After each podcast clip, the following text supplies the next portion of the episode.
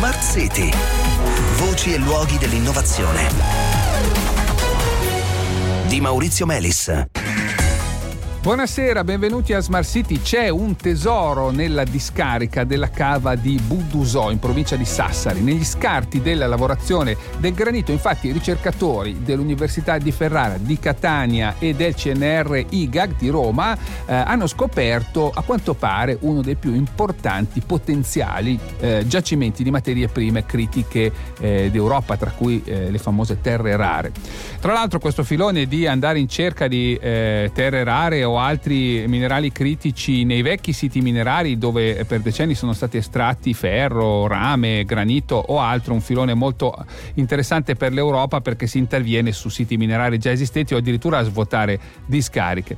Allora di tutto questo parliamo con Carmela Vaccaro che è professoressa del Dipartimento di Scienze dell'Ambiente e della Prevenzione dell'Università di Ferrara che è tra le autrici di questa scoperta. Buonasera, benvenuta. Buonasera. Allora, ricordo che questo lavoro è frutto di due progetti, ehm, REGS 2 che sta per Recycling of Granite Scraps, quindi riciclo degli scarti di granito, eh, fondi europei LIFE e poi un, un, altro progetto Waste Treatment, reperimento di materie critiche dalle discariche eh, di sfridi di rocce ornamentali granitoidi che è invece un PON React EU. Allora, Vaccaro, che cosa avete trovato negli scarti di granito di Budusò? Eh, I graniti sono delle risorse molto importanti dal punto di vista ornamentale che contengono in alcuni casi dei minerali interessanti dal punto di vista delle materie prime critiche, in particolare i leucograniti eh, pegmatoidi. Abbiamo trovato minerali di terre rare in concentrazioni significative che possono soddisfare molte delle esigenze mm. che adesso vengono segnalate come prioritarie. Ecco, qualche esempio. Io leggo lantanio, cerio, praseodimio, samario, neodimio, mm. per esempio quello che serve per sì. fare i magneti, no?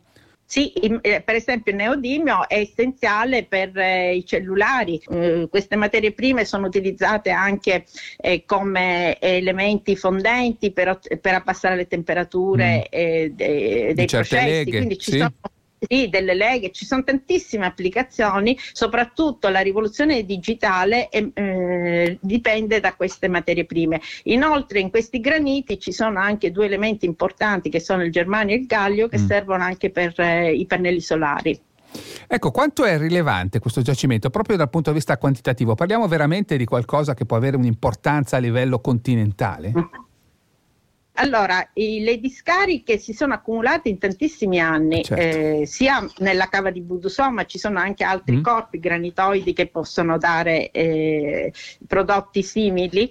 E queste discariche a volte arrivano anche a 100 metri di altezza, certo. con estensioni eh, notevoli, per cui creano un forte impatto sul paesaggio e anche limitano la possibilità di utilizzare il suolo per eh, altri processi. Quindi noi abbiamo concentrazioni significative perché per esempio l'allanite, che è il minerale che noi abbiamo trovato, eh, ha percentuali in peso de- delle singole tel- terre rare, per cui se io per esempio ho il lantanio che è intorno all'8% eh, nel minerale e il, il cut-off è di un migliaio di ppm, questo vuol dire 80.000 ppm invece che... Che mille, insomma, che, che sono... Eh, sì. Certo, cioè lei sta dicendo basterebbe eh, l'1 per mille di concentrazione di questi minerali rari per renderli interessanti, qui c'è l'8%.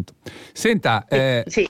estrarre queste eh, risorse, perché sappiamo che un conto è avere i giacimenti, avere le risorse, un conto è fare attività mineraria. Qui, tra l'altro, c'è da smontare questa idea che in Europa non ci siano questi minerali e che non li estraiamo da decenni perché ci ha fatto comodo che li estraessero altrove.